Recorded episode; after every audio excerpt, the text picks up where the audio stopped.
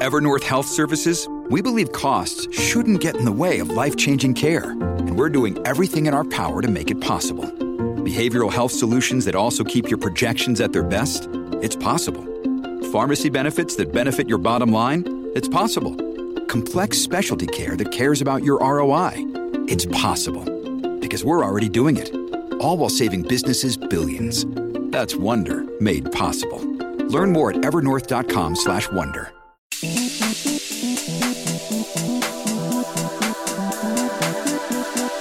Welcome to Future File, your weekly podcast exploring the technology that changes the way we live, work, and play.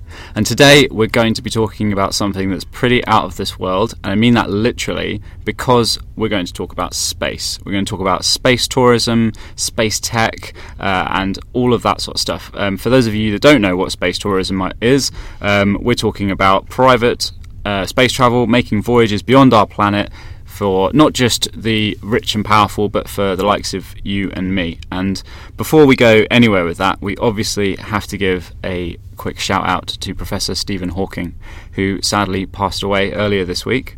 Um, Professor Hawking always wanted to go into space, and he even had a seat reserved on Virgin Galactic. I think it's fair to say that he was a living legend.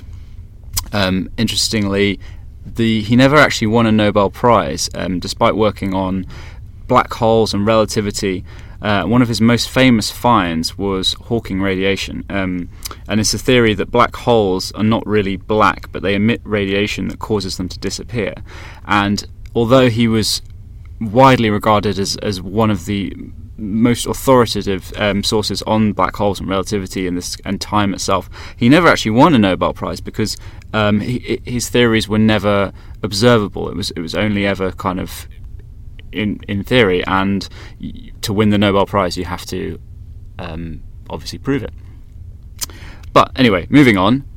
Shivali, I didn't even introduce you. I didn't time. even introduce Thanks, you. I'm sorry at the beginning of the It's podcast. fine. Stephen Hawking obviously, priority. obviously, joining me as always is uh, Shivali Best, Hello. our science and tech writer here at the Mirror Online. Um, so yeah, space this Yeah. this week. So I think when peop most people think of space, they think of NASA or like the European Space Agency, but there's a lot of private firms now kind of competing with them, um, and they're regularly launching rockets and talking about sending tourists into space. Um, so agencies you might have heard of are. Um, SpaceX, which is Elon Musk's baby, um, Jeff Bezos's Blue Origin, and Virgin Galactic, which is Richard Branson's company.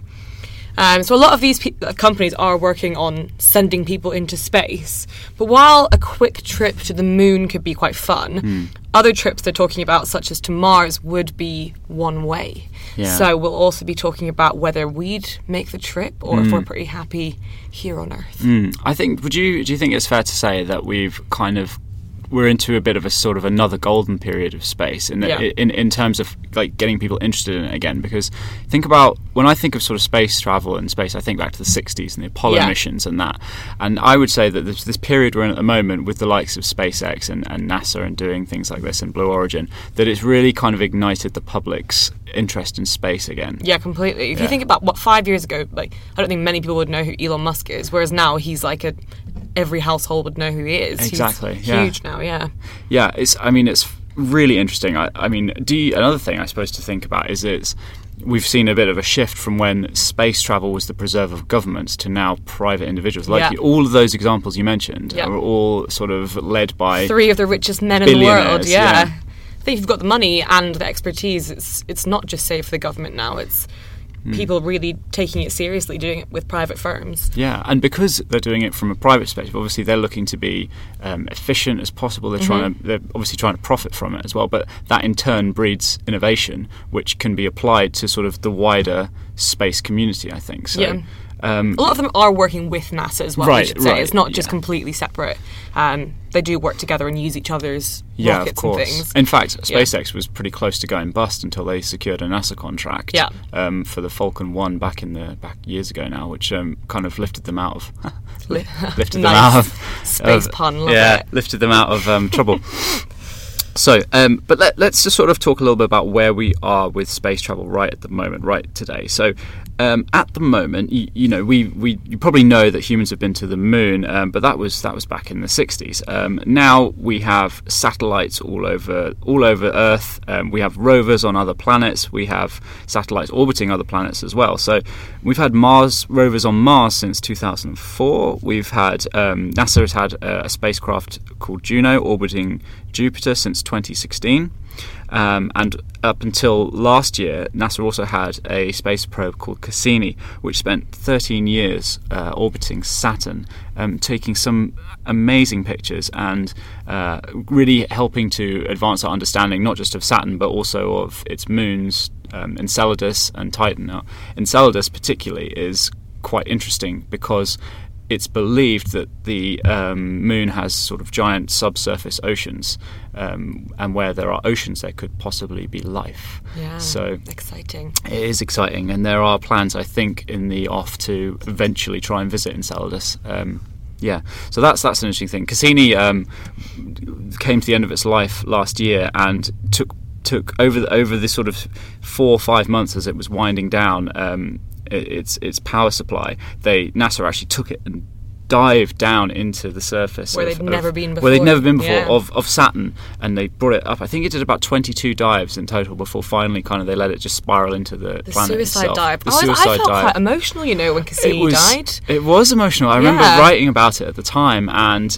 you know, and and, and seeing the reactions on the faces. You watched of the live stream as uh, well. Yeah, oh, the, the, NASA people. Yeah, they've worked on it for 13 It's years. amazing, yeah. Yeah.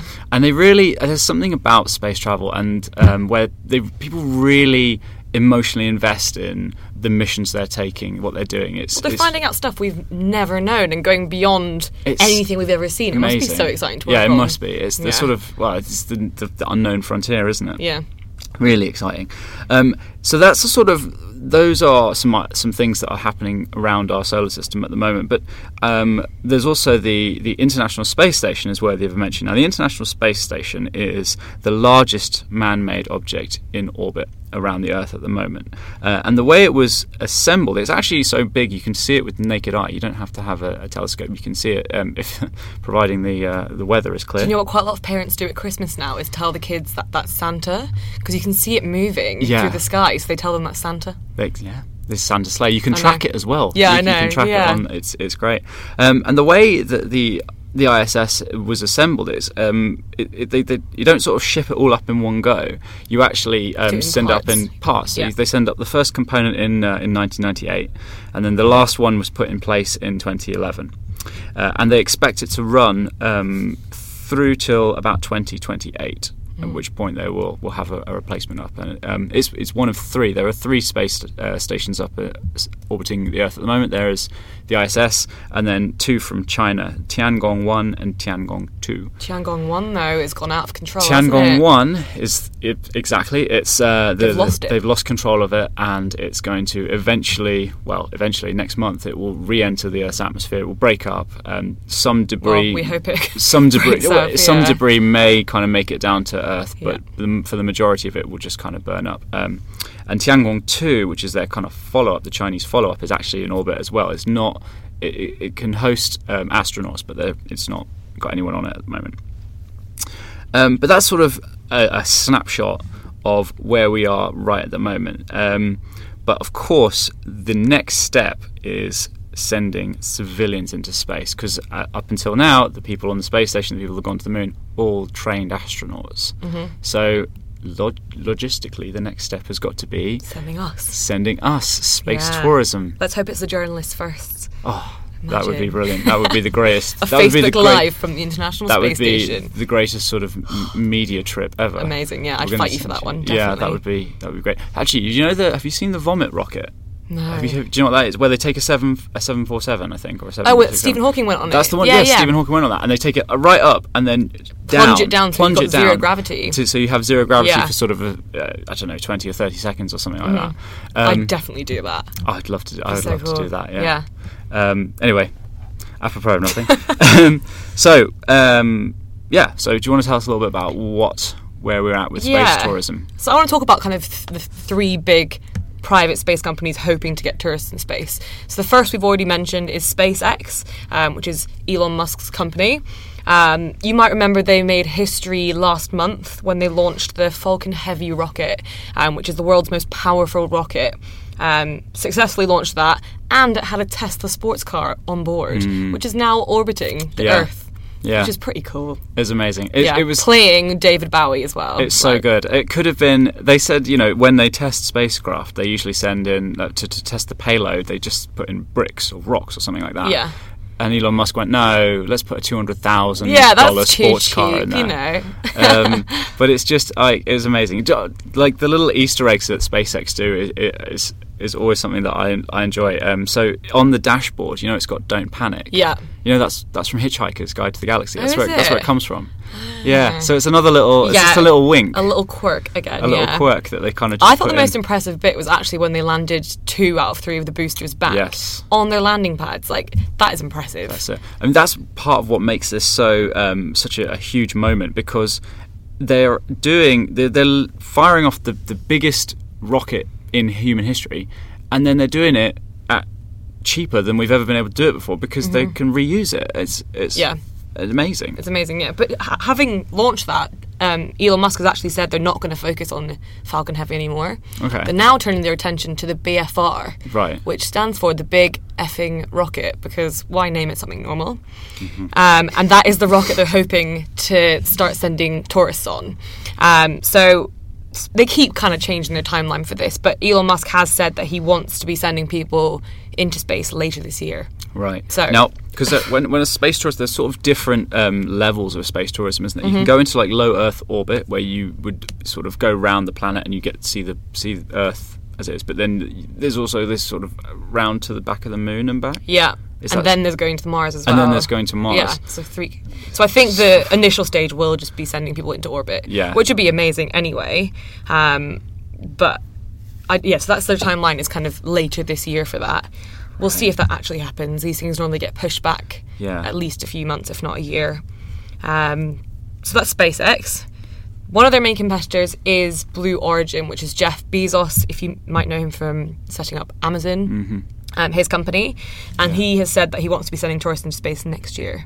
So they're all very close timelines, all racing for it. Yeah. And then also joining in is um, Richard Branson's Virgin Galactic, which has said. So it was quite funny. Um, he did an interview after Elon Musk successfully launched the Falcon Heavy and said he was really jealous. Yeah, And that Virgin I Galactic had to do something I bet he to, to top them. So he's said that it's going to be in the next few months that Virgin Galactic will have people. I remember because Virgin Galactic was sort of the first on my radar. Yeah. Of, of when it came to space tourism, you know, going back quite a few years. Yeah. Um, and then in, in that in that meet in that time. SpaceX has sort of appeared out of nowhere Yeah, and, and blown suddenly gone- past yeah. and gone kind of taken into the lead in this in this new space race that Yeah. we're in. Um, but I think, I mean, I, I always thought Virgin Galactic was kind of going to be the one to get there first. Really, I, I think now But- I think my money's on SpaceX. Yeah, I, I I just think Elon Musk has got the money and he's so clever as well. Like, I think we've talked about this before how he himself is a physicist, so understands all of the Oh, mechanics of all these rockets and everything. Yeah. They say that, that he, when he's he's you know he takes to the floor and, and the sort of the SpaceX um, factory, the the building site, and talks to the engineers about thrust vectors and aerodynamics. Yeah, he actually gets and, it. You know, and as a you know, it's just for a, for a sort of CEO, business suit wearing businessman, you wouldn't automatically think that that's what Yeah. they do. But I think he's you know an engineer first and foremost, and just Yeah. kind of I think it's easy to forget that when he's out at these celebrity parties and going out with models and things like that. He is primarily an engineer, whereas you've got Jeff Bezos and Richard Branson, who are very clever men, but don't necessarily have that same that same background. background. that so I think it's going to be yeah. SpaceX that gets there first. Interesting. Yeah, and we've just we've just had this week actually um, reports that the UK's first um, spaceport is going to get the go ahead. Yeah, right? so the, sp- the U- uh, UK Space Industry Bill got the final sign off yesterday, um, so it should all be going ahead. I think they've said it's going to be mid 2020s, so not kind of right, now, but it's happening. But what would be great because I think because all these space companies we talk about, you know, it's all American. Um, Mm-hmm. It's the Americans are leading the space travel. It's between America and China, or, or, or America and Russia. There, yeah. Russia as well. It would be really nice to see Britain kind of. Um, you know, get a bit more involved with it. I think. Yeah. You know, I remember covering um, Tim Peake's time on the ISS was a real sort of something that we could be proud of. Yeah. Um, so more of that, please. That yeah, I think especially having a spaceport here it would save us both time and a lot of money. I bet it's not cheap trying to get a rocket over there and then Mm. having to look like rent the launch pad. So having our own one here, they haven't decided on a location yet. Um, they've got a few shortlisted. I think uh, Prestwick was in there, Okay. which is an unlikely choice. I think. I think they've got the space, um, but they have had some renders of what it might look like, and it is quite cool. It is cool. So, Much nicer than Heathrow. would you go to space So if it was? We've talked about the three levels, what we think of space Yeah. tourism is going to be. Yeah. I would go for one and two. So I would go into So orbit around the Earth and Yeah. I'd go to the moon. You go to the moon, yeah, but I wouldn't go to Mars. wouldn't go to Mars. The one way ticket scares me. That's right. So yeah, going to Mars certainly in the in the short term is going to be um, yeah a one way ticket. It's not that. Um, it, getting there is too difficult. We can we could do that already. Um, we can get to Mars. It's just it's the cost involved. Um, we don't yet know how humans react to like long term space travel like that, and we almost certainly you're right can't bring them back because you can't get the um, thrust yeah. on on Mars to lift off a rocket um, with all the you, you know what it takes to launch a rocket on Earth to try and do it on Mars. It's Yeah. just uh, not going to happen. So really, the people going over there would be going over there. To A stay. lot of people have signed up though. There's Yeah, a, I think it's- it's Mars One is the program, isn't That's it? right, it's- and they had hundreds of thousands of applications for people who are happy to go on this one way trip and be. know. I mean, it would be amazing to be the first people on there and setting up the first ever community on there. Would be a, Yeah, but you would that would be it. that would be it. That would be it. Yeah. Um, Imagine if you didn't like it. I know. yeah. Or like Got there and you're like, nah, not or for me. fell out with somebody. Yeah. you know. There's only ten of you on the trip and you hate everyone Um, else. I would, I would, I'm the same as you. I would definitely, definitely go into low Earth orbit if it was offered. I would go to the moon. I think I would, again.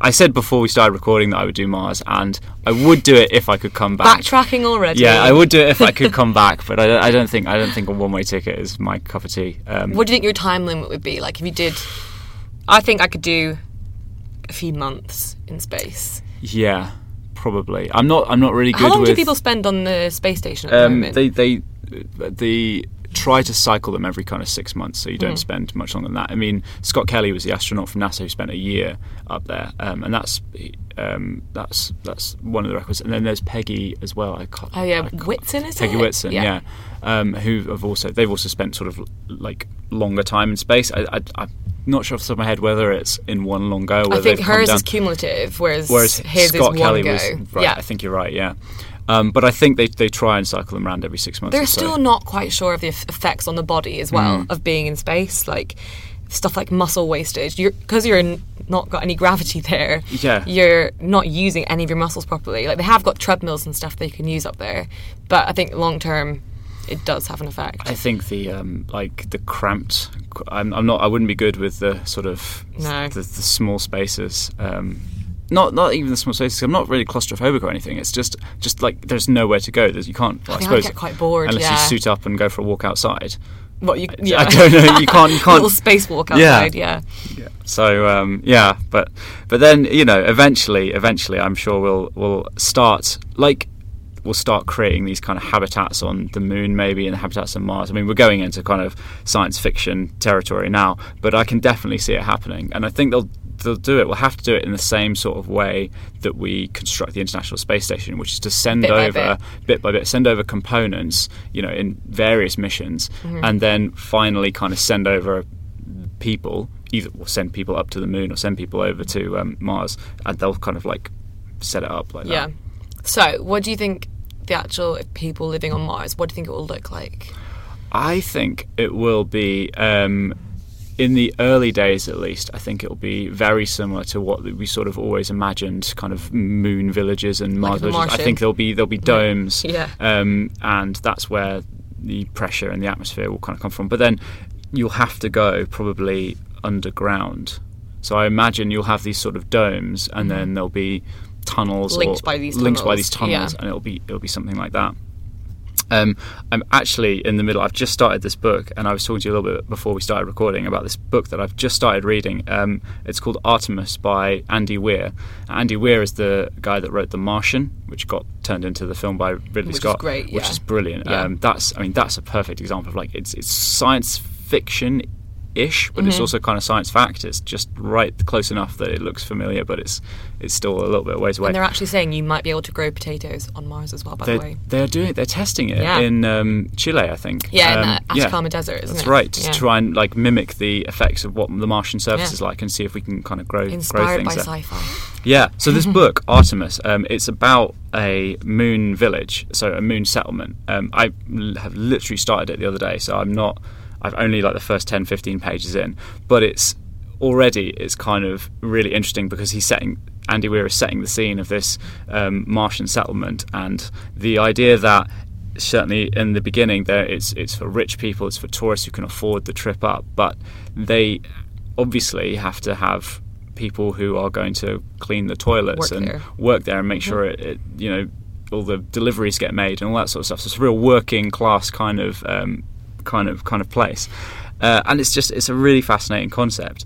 Um, and I, I've, I've you know really interested to see how the book turns out. But it's all it's kind of full of these little. Um, little like nuggets of information about kind of space travel and the moon and stuff. So one particular uh, thing that, that jumps out at me is there's a little passage where they say they they're really really careful about filtration because they don't want any of the moon rocks or the moon dust um, getting into the, the city into the where into the habitat because there's no weather on the moon. So the all the dust, all the little rocks, um, they've not been smoothed over by like wind and water and stuff. So if you breathe it in, it's the tiny yeah, jaggedy little bits of, cut and you, it's gonna, it? it's you know, Stuff, gosh, stuff like that. I just wouldn't even think of. Yeah, exactly right. And I was like, oh yeah, of course. there I is no never even thought moon, about that. But you're right. There's no weather. There's no erosion. There's nothing like that. Yeah.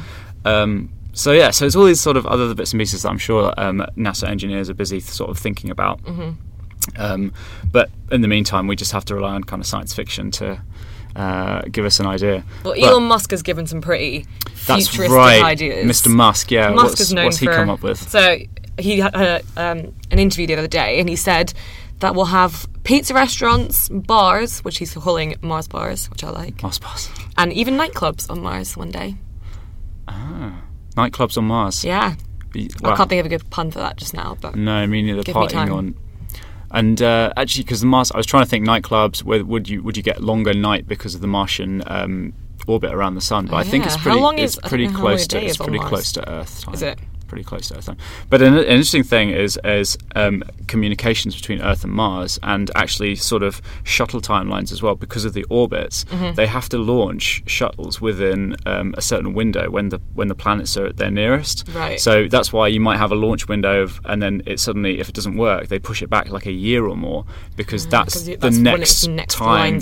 And the same sort of thing with communications, with sending. Yeah, this I learned from the Martian. the Martian. I was just going to say, I remember the Martian. yeah. This is why when he has the to do that little machine where he moves Exactly. Yeah. exactly. Because it's it's when you know it's when the, the times kind of like line up and, and they can send a clear Our references communication. are very high. I know, right? but yeah, I, I actually uh, that would be a definite book recommendation from this week's podcast. Yeah, would be to Martian. Mm-hmm. read The Martian, um, as I read the book but then saw the movie, and both of which are Both are fantastic. great. Yeah. And Matt Damon's amazing in it. yeah, and that, that's why I picked up this this new book, Artemis, um, because I, I enjoyed The Martian so much. So yeah, You'll have so to lend it to me when you're done. I will. So, um, yeah, space sounds sounds exciting. I'm up for pizzas Yeah. and Mars bars If when anyone- we get there eventually. Musk, if you're listening, if you want to send any journos to him around the world, Yeah, actually. Oh, actually, that does. I was just thinking um, about book recommendations. There's a book series called the Mars Trilogy by an author called Kim Stanley Robinson um, that is really famous for being like, um, like kind of hard sci-fi about um, Mars and human settlements on Mars. It's separated into three different books. The first one is is Red Mars, and the second one is called Green Mars, and the third one is called Blue Mars. And the idea is um, that the first humans land on Mars and set up a, a, a society, and then they start to terraform it to make uh, to pressurize the atmosphere so water can be on the surface. And then Blue Mars is where they become like a self-serving society. And uh, I never read those books. I read tried to read the first one, but it's very in depth and it's quite it? tricky. Um, but they but it explores sort of the social themes of of like, right, well, if you're on a different planet, who, who's governor? Yeah. Where's the government come from? Like, who elects them? How does it work? What about the trade relationship with Earth? You know, and all this sort of stuff. Yeah. Um, so if you all things are going to have to think about. all isn't it? things that will have to be kind Yeah, of before we get to the nightclubs. down the line before we can all just Yeah. get back in a Martian nightclub. Brilliant. Um, that actually neatly rounds us out to about the sort of time limit for this week. So um, I can't think of anything else we need to check off our space list. Um, but it's such a big subject. We'd always We can definitely of, do another one. we yeah. always come back and talk Next about there's this a big more. launch or something. Yeah. Yeah, and, and there will be there will be more because Yeah. um, they've really got into a, a habit now, like SpaceX and, and Blue Origin, of getting these launches down, and it's so impressive. Yeah. If you have any suggestions of things you'd like us to chat about, please leave a comment. Of course, yeah. Please leave a comment, um, and if you haven't already, please subscribe. Um, please like. Please do everything you can to spread the word um, because we are doing this podcast every Friday. Um, so that's it for this week. But uh, yeah, please join us again. Thanks. Bye. Thanks a lot. All right, bye.